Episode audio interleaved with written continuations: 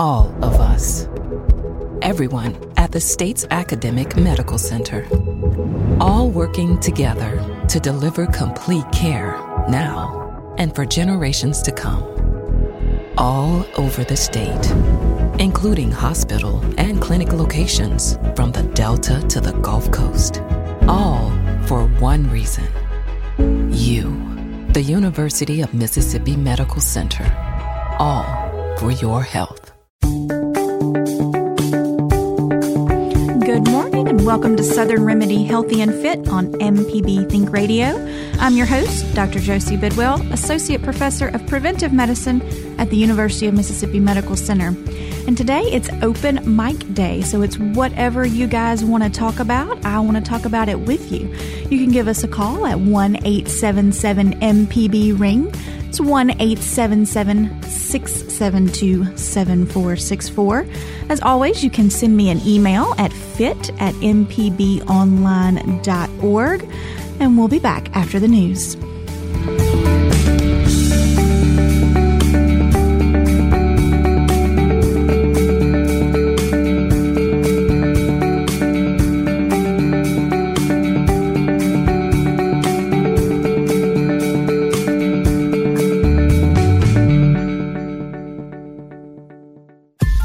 This is an MPB Think Radio podcast. To hear previous shows, visit MPBOnline.org or download the MPB Public Radio app to listen on your iPhone or Android phone on demand.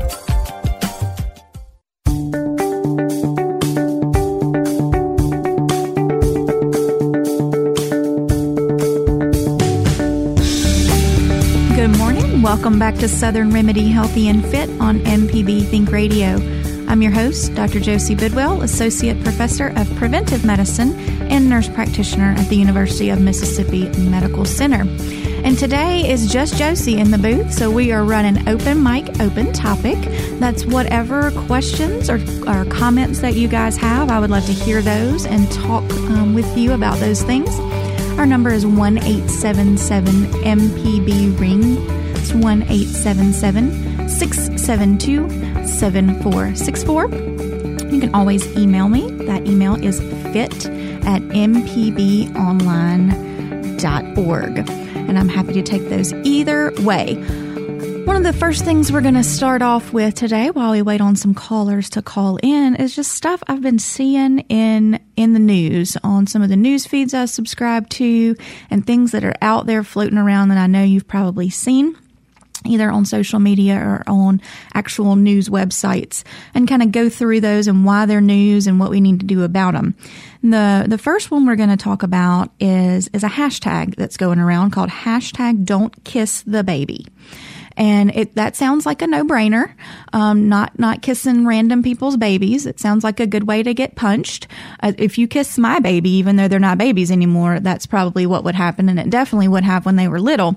But the the reason that that hashtag is around is to raise awareness about the transfer of respiratory infections from well-meaning folks to little tiny babies who are, you know, a little lower on the immunity scale um, than uh, an older child or an adult would be.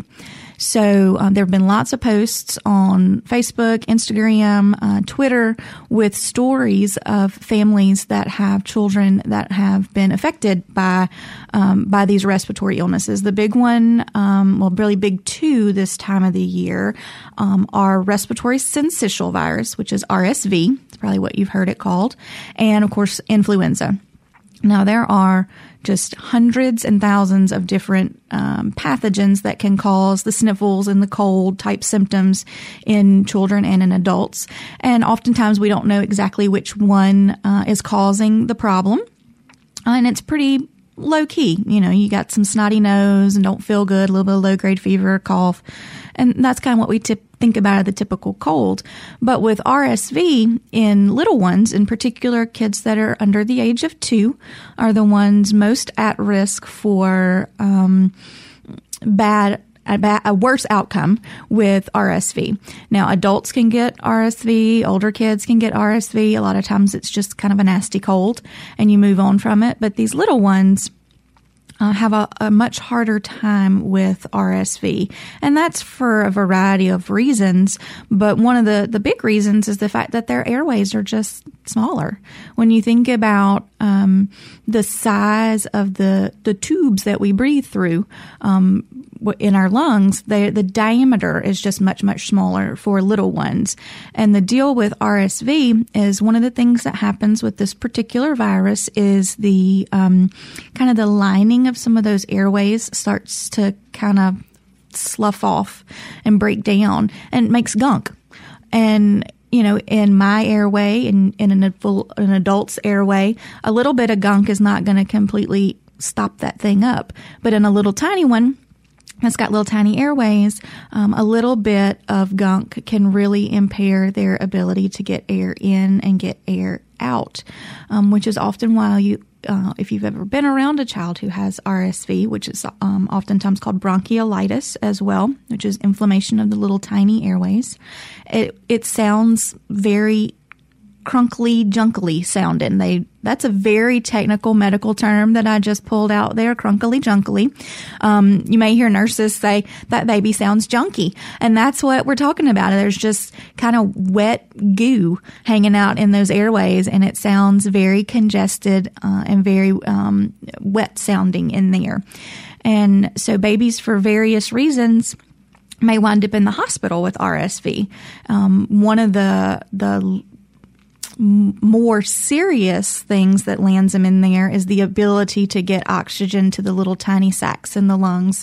And if they can't do that, then they can't can't breathe. You can't get the oxygen to your cells and you can't get the carbon dioxide out. And those babies will often wind up having to be on a ventilator, which puts a whole nother set of risks um, then in on that baby um, with um, if, if that doesn't happen, so that they don't uh, have that significant of an impairment in breathing, um, they may just not eat and drink well because uh, babies in particular breathe out of their nose. And when they get an infection like this, their nose is often full of snot. And so when their nose is full of snot and then you stick a bottle in their mouth for them to drink, or if they're breastfeeding and they start to suck on that, and their nose is stopped up, they can't breathe. And so, because we are designed to live, we will just stop eating so that we can breathe because breathing trumps the eating. And so, little ones will often get dehydrated or start to lose weight from this as well. And so sometimes they're just admitted to the hospital for um, hydration to keep them from being dehydrated. But all in all, no matter what is going on, it is a rough uh, type of infection for these little ones to deal with.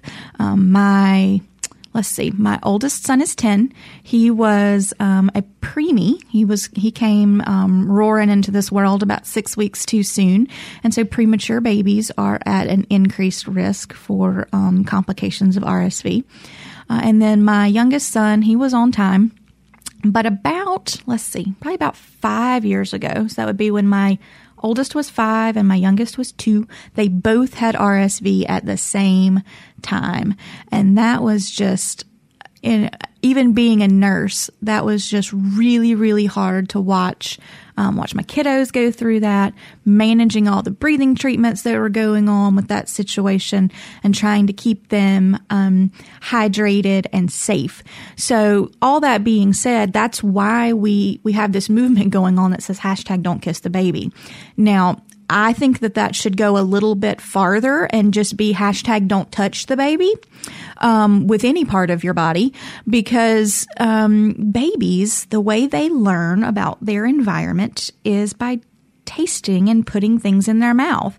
And so if you cough, and you don't cough into your elbow or into a tissue or into your shirt, something like that. If you cough into your hand, which you know, I'm I am the social patrol. I'm watching everybody's cough etiquette when we're out places, and I will actively move to a different part of the store if I see you just hacking into your hands.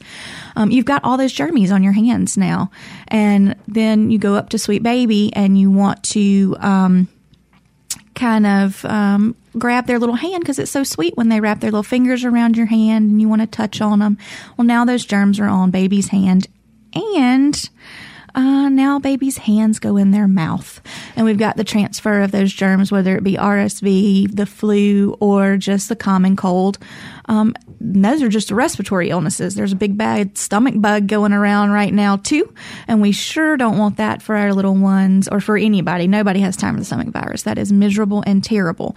So you know, always um, think before you just reach out and, and touch babies. Uh, you know, if the mom or dad um, has not asked you to hold the baby, then it's probably best just not touch the baby, and don't get offended if they ask you to use hand sanitizer or wash your hands before you hold that baby. It's really just it's a life and death situation. It can be in certain instances.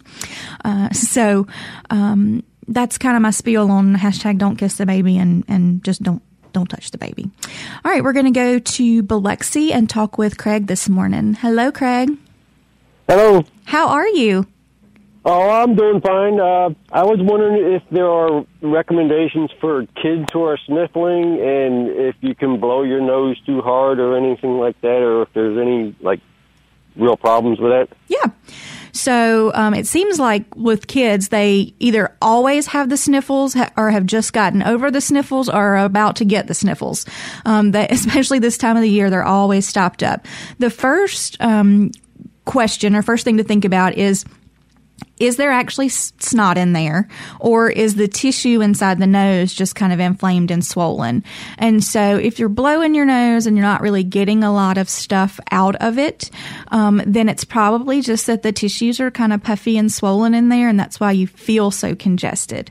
Um, if it is, if the nose is kind of actively running, then we have to think, do I really want to to stop it. You know, things like antihistamines can dry up um, a runny nose, but if we think that there's an infection at all, so a cold or um, flu, virus, anything like that, or a sinus infection, we tend to not want to use uh, antihistamines because that just makes that infection stuck in the nose a little bit more. Um, in particular, with kids, uh, really under the age of four, we try not to use a whole lot of any of those types of things like antihistamines and decongestants and, and cough medicines um, because there are some risks associated with that in the younger ones.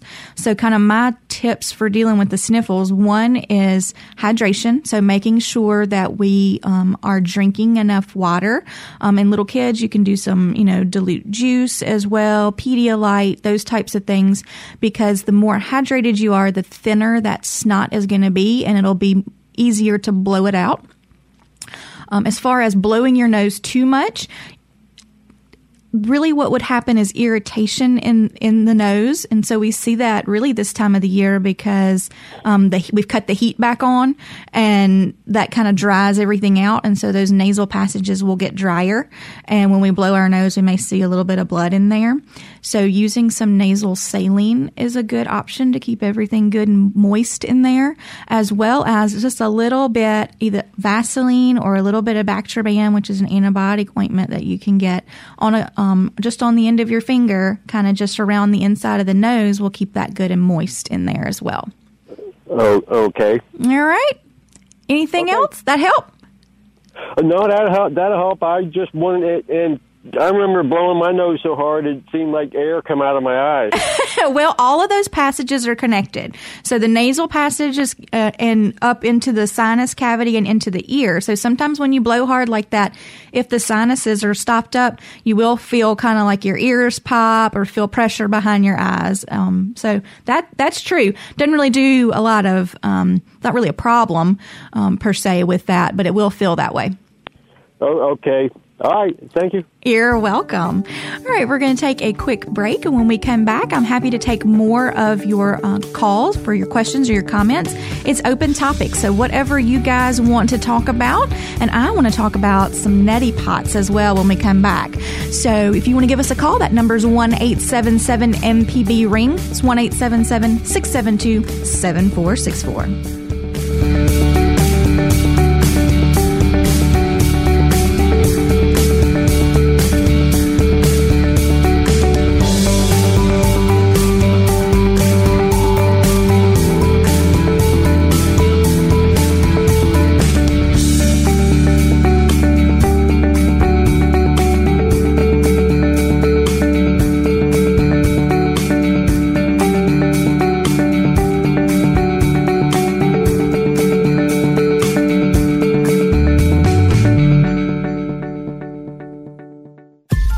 This is an MPB Think Radio podcast. To hear previous shows, visit MPBOnline.org or download the MPB Public Radio app to listen on your iPhone or Android phone on demand.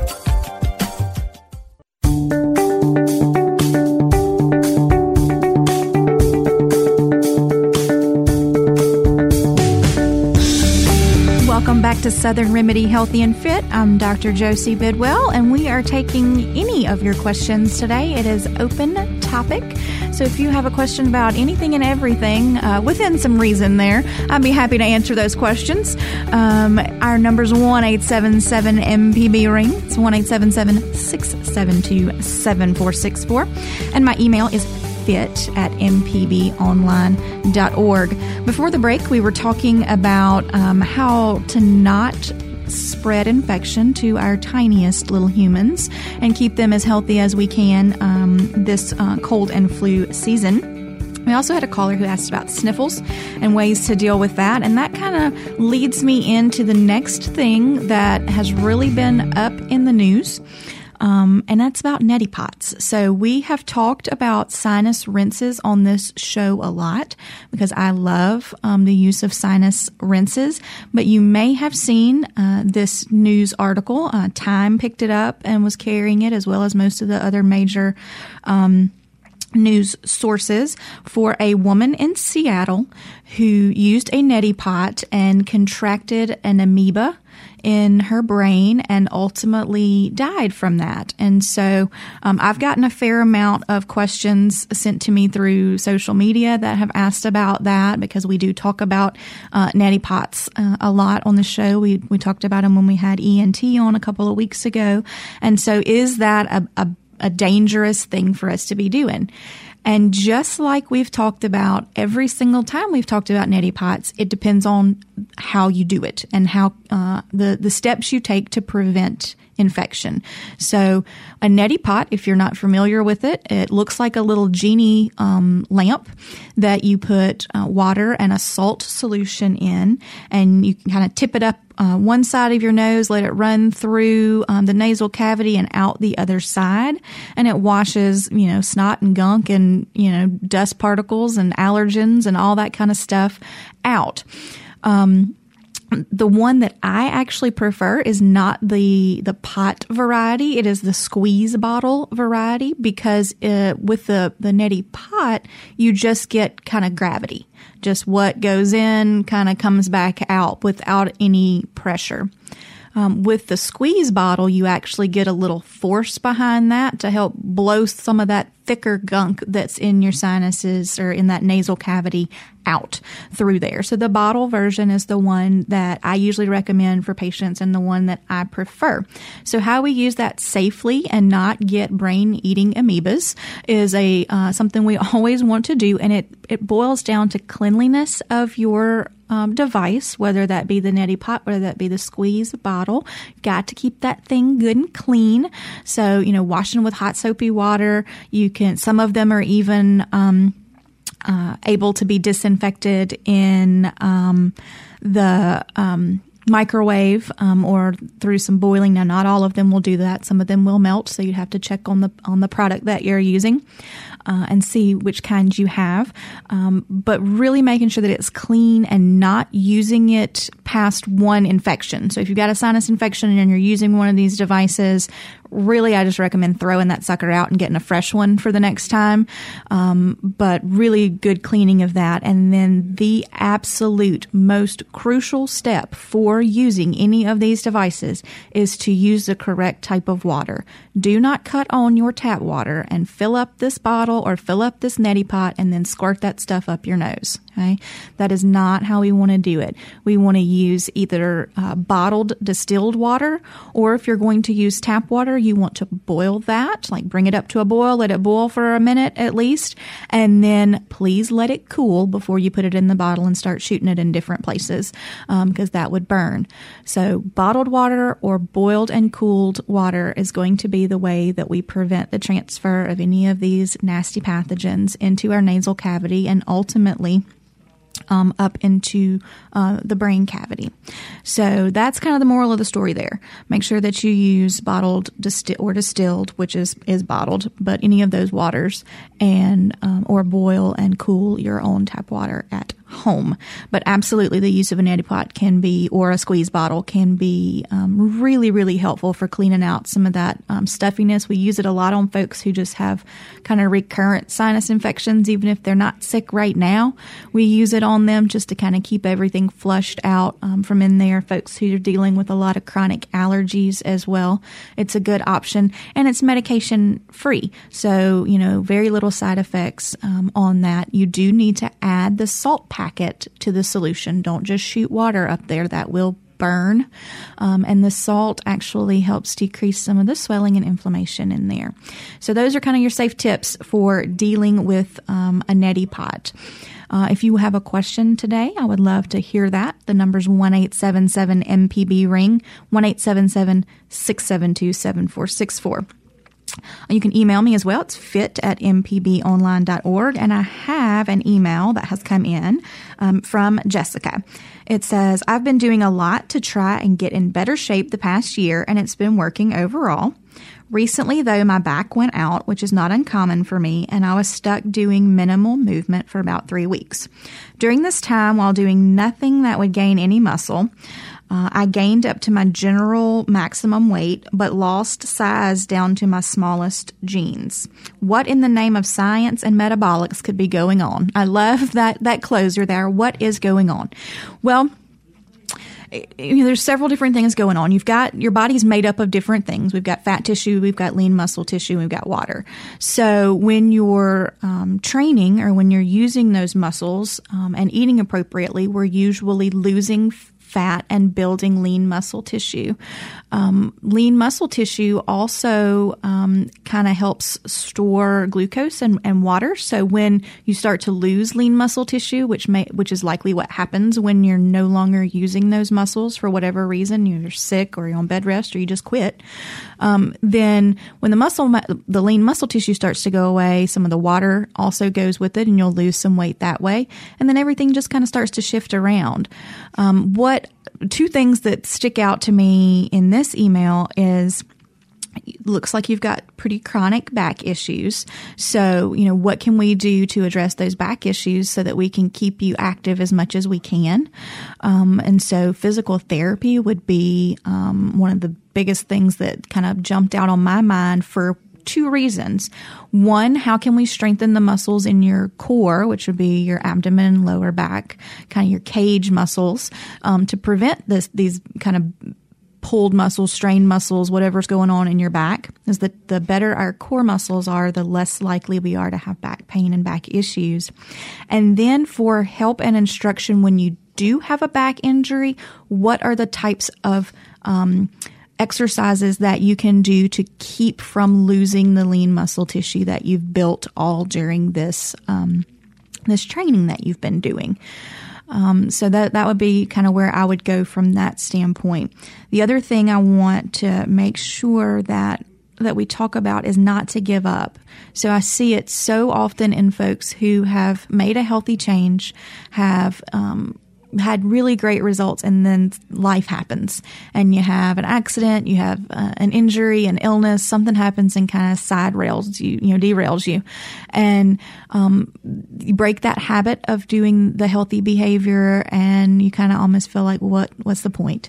And so you, you are maybe less likely to, to start that activity back. I would encourage you, please don't do that um, you know, your body is, is gonna remember, your nerves and muscles are gonna remember those exercises that you did and, and you'll be able to get back into it quicker than you would think you would be able to. Um, and so don't don't give up. Just start start back, um, kind of how you started before. Once you're cleared from your medical provider, and kind of get back uh, in the swing of things, and keep keep working toward those healthy habits. Um, you know, I had the same issue going on. I had surgery on my wrist. Um, let's see, tomorrow will be three weeks. And I was just slap grumpy for the first week because I couldn't uh, couldn't lift. I couldn't do any of the weights that I normally do, and I still can't do um, uh, weights that are going to cause my wrist to move in certain directions. So I had to get creative on how I could still train some of those muscles without uh, injuring my wrist. And so we wound up working with some resistance bands that I could put on my forearm um, and still pull and train some of my upper extremities without causing any um, wrist motion there. So, you know, get in with a, a, gym professional or physical therapist or fitness specialist and let them um, work with you to design a program that you'll be able to do even when you've had injuries going on. So I hope that helped, Jessica. If it didn't, feel free to email me again and I will do my best to point you in the right direction.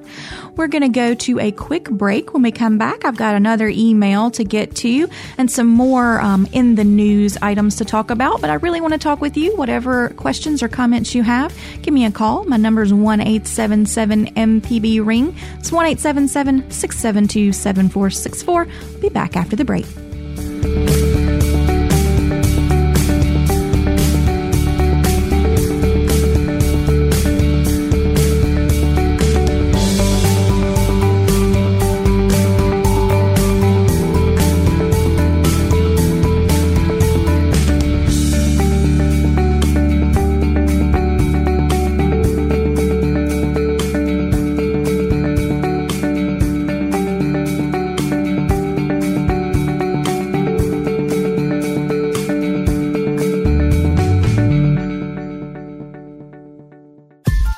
This is an MPB Think Radio podcast. To hear previous shows, visit MPBOnline.org or download the MPB Public Radio app to listen on your iPhone or Android phone on demand.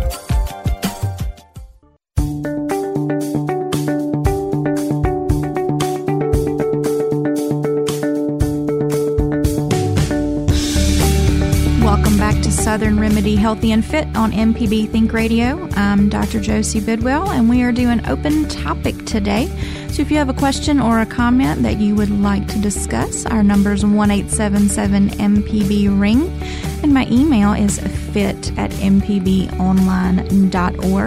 We've had several great emails come in this morning, uh, as well as a couple calls, and we would love to talk with you today or to get that email.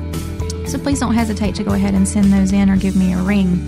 We've also been going through some um, newsworthy health topics that have been floating around in the media the past couple of weeks. We've really covered kind of infection spread with little kids, and then most recently, this amoeba story with the neti pot and the safe tips for using that. That leads me into the next thing that has been in the media that as a you know somebody who practices preventive medicine, um, this one hurt my heart a little bit, um, and it is the flu shot rates that uh, we have currently going on right now. Of course, it is flu season. One of the tools in the toolkit for the prevention of the flu is uh, the flu shot, and so there is a um, a story that came out about two days ago, um, based off a survey that was done um, on adults about whether they had gotten the flu shot or not and you know whether they intended to get the flu shot and what the uh, reasons behind not getting the flu shot were. And so, um, 40%, so almost a half of uh, adults in the United States uh, do not plan on getting the flu shot this year. That's a healthy chunk of folks um, that are, are not planning on getting the flu shot. Now, there are definitely folks who can't, people who may be allergic to components in the flu shot have had serious reactions um, to the flu shot in the past, or people who um, may be so immunocompromised that they're not able to take certain vaccines. Um, although the flu shot, uh, most folks uh, um, from that standpoint can take that. The reasons listed behind them, and I want to go through some of those, is the first is um, 36% of folks don't so they would not get the flu shot because of side effects. Um, and so that, that was the highest ranking um, one on here uh, was side effects. And so the majority of folks for side effects, either they have none or they have a little um, kind of muscle soreness at the injection site, maybe even a little knot right there, some redness around the area. Those can all be um, treated with, you know, Tylenol or Motrin if you're able to take those things, and then a warm compress, so just, you know, warm bath cloth um, or one of those um, little, um, you know, heat wrap, thermacare heat wrap type things placed on the area can help with some of that soreness um, from that standpoint. Um, that kind of leads into the next biggest reason why folks don't get the flu shot, and the one that makes me want to actively bang my face against the wall is that um, I, I, get the flu from the flu shot. 31% of people stated that they would not get the flu shot because they always get the flu from the flu shot. So let's let's talk about that a little bit because you you can't. You cannot get the flu from the flu shot. It is not a live virus. Now, flu mist, which is the nasal mist um, flu vaccine, is a live virus, and so theoretically you could get it from that if you were immunocompromised. We don't use that particular delivery device a whole lot. It actually wasn't even utilized at all last flu flu season. Um, but most folks um, just get the regular flu shot, the actual injection, and you cannot get the flu from that. What can, in fact, happen is um, kind of a gap in coverage when you are susceptible to the flu. So, from the time you get the flu shot until you are kind of fully protected with all of the antibodies that are generated from that vaccination, takes about two weeks. Okay? The incubation period on the flu, meaning from the time you get it get exposed to it until the time you become sick is much much much shorter than that. 1 to 2 to 3 days on that usually. So you could go to the doctor's office, get your flu shot, the next day get exposed to the flu and get the flu because your vaccination was not um, not fully working yet. And so a lot of people then associate that with I got the flu from the flu shot, when in actuality you did not. That's one of the um, reasons to get the flu shot before the peak of flu season so that it is fully working by the time this sucker is up and circulating to full capacity in the population. So when is optimal timing for that? Well, we we say let's try and get it in before the end of October. Well, that has passed, and so a lot of folks say, "Well, I guess it's just too late for me. I'll get maybe I'll get it next year." It is not too late. Uh, in Mississippi, peak season is usually kicking off around January, February for us in, in Fluville. So it is not too late to get that flu shot um, if you are wanting to do that. Uh, and then the other third of folks that do not plan to get a flu shot say that is because um, they never get the flu. Well, lucky you.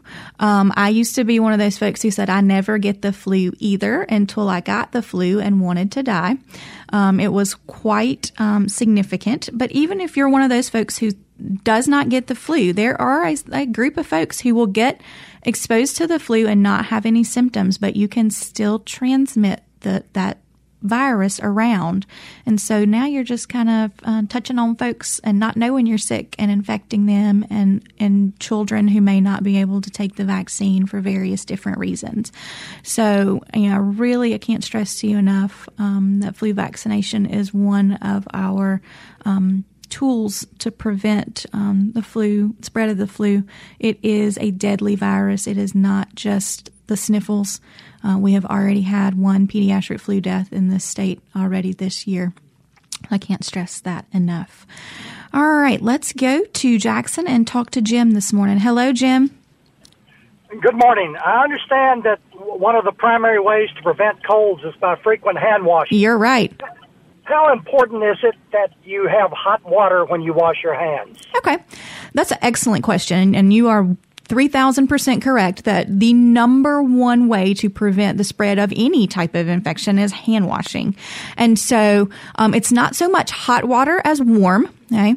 And warm water um, lathers better is, is really the reason for that. So when we're thinking about washing our hands, one of the ways we get rid of the germs on our hands is through soap, not the antibacterial properties of soap that, that we don't even need, but the actual um, foam and suds that we generate with the soap kind of traps some of those germs and helps us wash them away.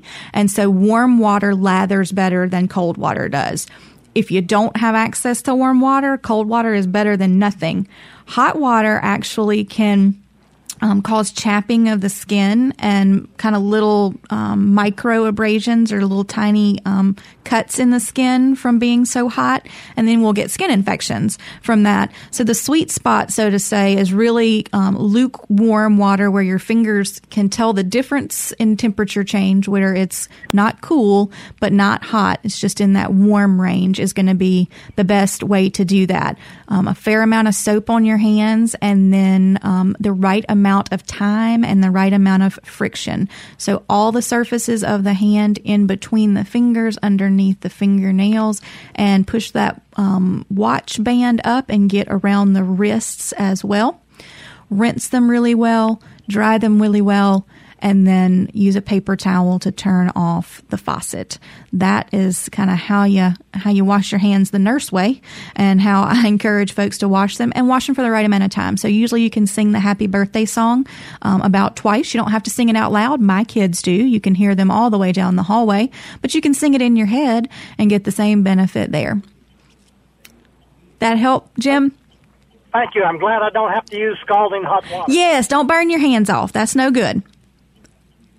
Thank you. You're welcome. Thank you. If you guys have a question or a comment, you can uh, give that to me now. You can email it at fit at mpbonline.org or you can give me a call at um, 1 MPB ring.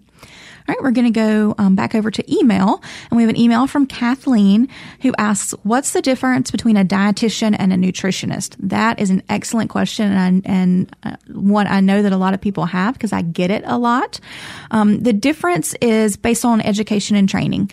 So, a dietitian to be a registered dietitian you must complete at least a bachelor's level program. A lot of them have completed master's level as well, um, and done an internship as well um, in in dietetics, and then sat for the certification exam. So lots of education and training and certification on that. A nutritionist is much less regulated pretty much anyone can call themselves a nutritionist. Um, they can give um, you know they can they can make that claim. Now there are certain certificate programs that folks can do but at the end of the day they did not require formal education usually to obtain that. So i could call myself a nutritionist but i'm not. Um, uh, really, if you're looking for the source of the most accurate um, and scientifically proven nutrition information, that is going to come from your registered dietitian. Um, I believe that website is eatright.org. That is um, the National Academy of Nutrition and Dietetics website that you can go to and look for a licensed and certified registered dietitian in your area to help you. In the state of Mississippi, the only person that can build a specialized meal plan is a registered dietitian. So um, if it is eat this at breakfast, eat this at lunch, eat this at dinner to, de- to deliver these macros and calories and all of that, that legally should only come from a registered dietitian. Now, healthcare providers and other folks can offer general nutrition information, help you build a healthier plate, but to design an actual meal plan that does come should only come from a registered dietitian. If you need help finding one, I happen to know just a whole host of them that are absolutely fantastic and give you great evidence based uh, recommendations on that. All right, going to Long Beach, we're going to talk to O'Neill today. Hello, how are you? I'm well. How are you doing, ma'am? I am doing just thank fine. Uh, thank you for taking my call. Sure. I have some questions about uh about uh more or less kidney failure. Okay. And well, I, obviously I have it, stage three uh, kidney okay. failure, and um, I was wondering if blood being in the urine is typical of uh of that. It can be. Depends on. Uh, now, are you talking about like I actually see the blood, like my urine is red, or wow. it's just showing up on a test? It's, it's it's like off and on. My urine is like dark brown sometimes. Okay. Sometimes it's light brown. Sometimes okay. it's right. like a dark yellow. Right. And so that color can come it can come from a variety of things. It it can be blood in the urine that would cause some of that discoloration. Um, in particular if it's um, kind of older type blood in there. And it also can just be based on um, the amount of protein that's in there and just the, the hydration, your hydration status. So the less fluid we have going on um, in that urine, which in folks that have kidney failure, the, the fluid that they put out is often not a whole lot. And so that urine looks darker um, from that perspective. Now, as far as blood in the urine, there are multiple things that can cause blood in the urine. If it, if we just find it on um, a test in someone that we that we don't know they have kidney issues, then we just start kind of looking to see what that is from. It can be from an infection. That's one of the um, um, more common reasons for blood to show up in the urine. Another is um, from a kidney stone, kind of as it has traveled through the G, uh, the urinary system and as it kind of scrapes and does things, you'll have some blood in the urine from that way. And then um, from actual um, injury to the, the kidney, you'll sometimes see blood in there, in particular with some of these um, um, foodborne illnesses will cause blood in the urine. And then, um, you know, one of the other things that we look at um, with blood in the urine, in particular when people don't have symptoms, is is there, you know, a mass or a tumor somewhere inside the bladder that could be causing any of that? So the first uh, first rule of thumb when we see blood in the urine is we just got to start looking and seeing where it's from and start ruling things out. So we get things like urine cultures and an actual count of the of the amount of blood in there, and then sometimes we have to uh, do an ultrasound of the bladder and kidneys to see if that could be if there's a reason that way, and then sometimes even a little camera up in the bladder to look around and see if anything's going on in there. All right. Oh, well, that was well, that was like very informative. Oh well, good. Uh, I, I, try to be. uh, well, I, I, I, did have some testing. I've had uh, ultrasound mm-hmm. of the kidneys and the bladder, mm-hmm. and uh, didn't have any uh, stones of either one. Good. Well, no signs of infection. Uh, um, now, my nephrologist mm-hmm. referred me to a urologist. Okay. and and I, he he uh he did it. I, I suppose he. I think he said it more or less as a safety precaution because uh, my tests kind of have presented blood mm-hmm. like over the span of about a year or so, mm-hmm. and um, I'm gonna be honest with you. I, I'm I'm it's it, it's got me kind of worried. Okay, like I'm like a little concerned. Okay, have you seen him yet? I, I actually see the urologist tomorrow. Okay, and um, I'm I'm concerned about uh, the whole situation of what it could possibly mean mm-hmm. because uh, I was I, I, the only thing I know, obviously not medically educated. The only thing I did know of was kidney stones and uh, or uh, some type of uh, infection like a mm-hmm. UTI or something right, like that. Right. And uh, I've been tested for those things, and, right. and I didn't uh, present those. Right. Well, it sounds like they're doing exactly what they're supposed to do. They started with the the easiest to rule out first, which is the, the urinary tract infection and the kidney stones. The next would be a, probably a picture of your actual bladder to see if there's anything going on in there that could be. Not looking forward to that. I know, I know, but we we want to know because we want to fix it if we you know uh, catch it soon and fix it if we can. And then there are a group of people who just have um, they just spill a little bit of blood in their urine. They we, we call it microscopic hematuria, and so it's just a very small amount of red cells that are just always present in their urine, and we don't really know why, and it's not really a problem. We just want to make sure that we rule out all the other things that it could be, and if all those things are ruled out, then we just know that that's part of what your urine looks like. Good, because microscopic sounds great to me. It does. It's tiny. All right. Thank you so much for giving me a call today. I hope that helps. And please go see that urologist tomorrow. Yes, Absolutely. All right. We're going to take our last break of the hour. If you have a question or a comment, now is the time to get that in. The number is 1 MPB ring, 1 672 7464. Be back after the break.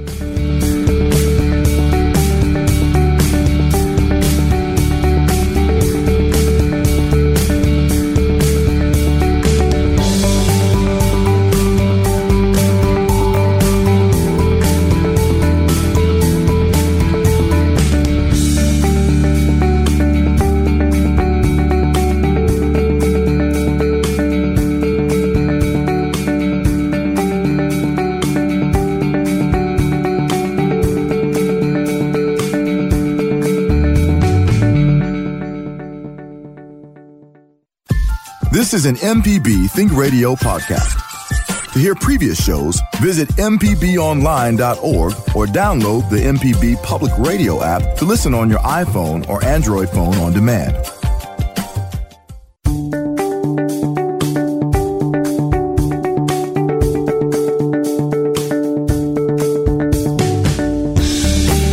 Welcome back to Southern Remedy Healthy and Fit. I'm Dr. Josie Bidwell, and we've been taking your calls today for an open topic day. We've had a lot of great callers and a lot of great emails as well. If you've been deciding whether you want to call or send an email, now is the time as we are fast approaching the end of the show.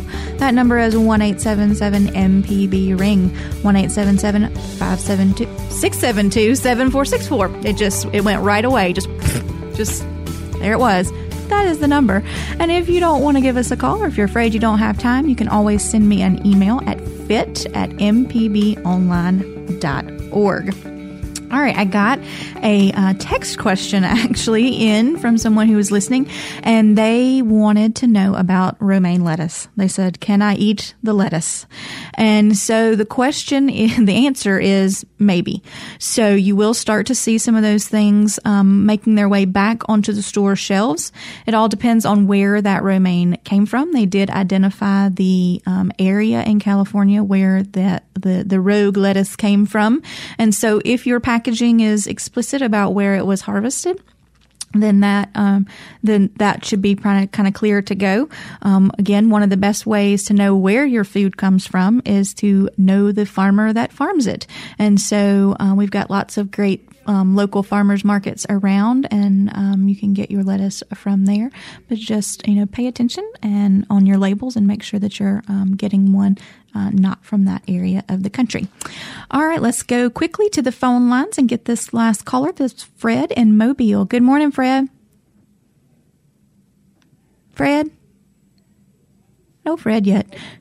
Oh, Fred. Yeah. Here we are. I can. How can I help you today? Okay, I go to a urologist, and uh-huh. he's recommended that I have a UroLift procedure. Okay. Are you familiar with that? A UroLift? He's talking about a, like a suspension? Yeah, where they bend the prostate gland and squeeze it. Wow. That sounded that sounded not great when you said it. Like I just had a mental picture of that. But what what are all of they are they treating an enlarged prostate and kind of urinary type dribbling symptoms and stuff? Right. Yeah. Yeah, for you know, for some folks, if you know, if medication has not been um, appropriate or not, you know, not produced enough relief, then that can be one of the better options out there. Well, uh, I'm concerned about, like I say, they put a band around it mm-hmm. more and squeeze it. Mm-hmm. And doesn't that shut the blood off? They, I mean, with with procedures that are that they're doing like this, they have it. You know, there's a fine line between how much pressure will relieve symptoms and how much pressure will do other things, but they've got it pretty pretty well laid down to, to, how it will work. So, you know, I don't think that that would be the concern that I would have there, you know, if this is what they're recommending as the next best step. Um, what, what concern would you have? Um, just that we've looked at everything that we can do that's non-surgical. You know, we always want to look, you know, if there are things that we can do to relieve symptoms that are not surgical. But if we're to the point where they're recommending that, then they're probably have exhausted those things uh, as well. Um, you know, if you're uncomfortable with that, there's always the option to get a second opinion before you have surgery to see a different urologist to have them look at everything and and you know make sure that they think that that's appropriate. All right, thanks a lot. You're welcome. Yeah. Bye. Bye bye. Thank you for giving us a call. All right. Um, real quickly, before we run out of time, I want to get to one other foodborne illness that's been in the news lately. So we talked about the romaine lettuce. Um, the next is raw cookie dough. So everybody likes to grab a spoonful of raw cookie dough before it goes in the oven. Um, and, you know, why is that a bad thing? We used to just think about the eggs. And so, you know, we've had folks who've made eggless cookie dough and, and eaten that. There are um, different recipes out out there for, you know, little cake pop truffles that are with not cooked cake. They're with just the cake mix that you mix with cream cheese and all this kind of thing. Um, that is not safe either. So it's not just the eggs, it is the flour. Um, raw flour is not processed in a way that it will kill off um, some of these pathogens, in particular E. coli, which will make us very, very, very, very, very ill. So it is not just the eggs, which would of course give you salmonella but it is the flour as well. So no raw doughs, whether it be cookie dough, pie dough, brownie dough, any of that type of thing is not going to be good for you. We see folks make cookie dough um, sometimes and then stir that into ice cream batter and all this kind of good stuff. Any of those doughs that are not cooked have the potential to transmit infection to you. Now, there are some ways um, that you will see uh, to get around that, which includes putting that flour in the oven and cooking it for a little bit of time. I think that sounds a little bit weird and like I might burn some flour, but that can be one technique out there. But just put your cookies in the oven, get them cooked, and then eat them.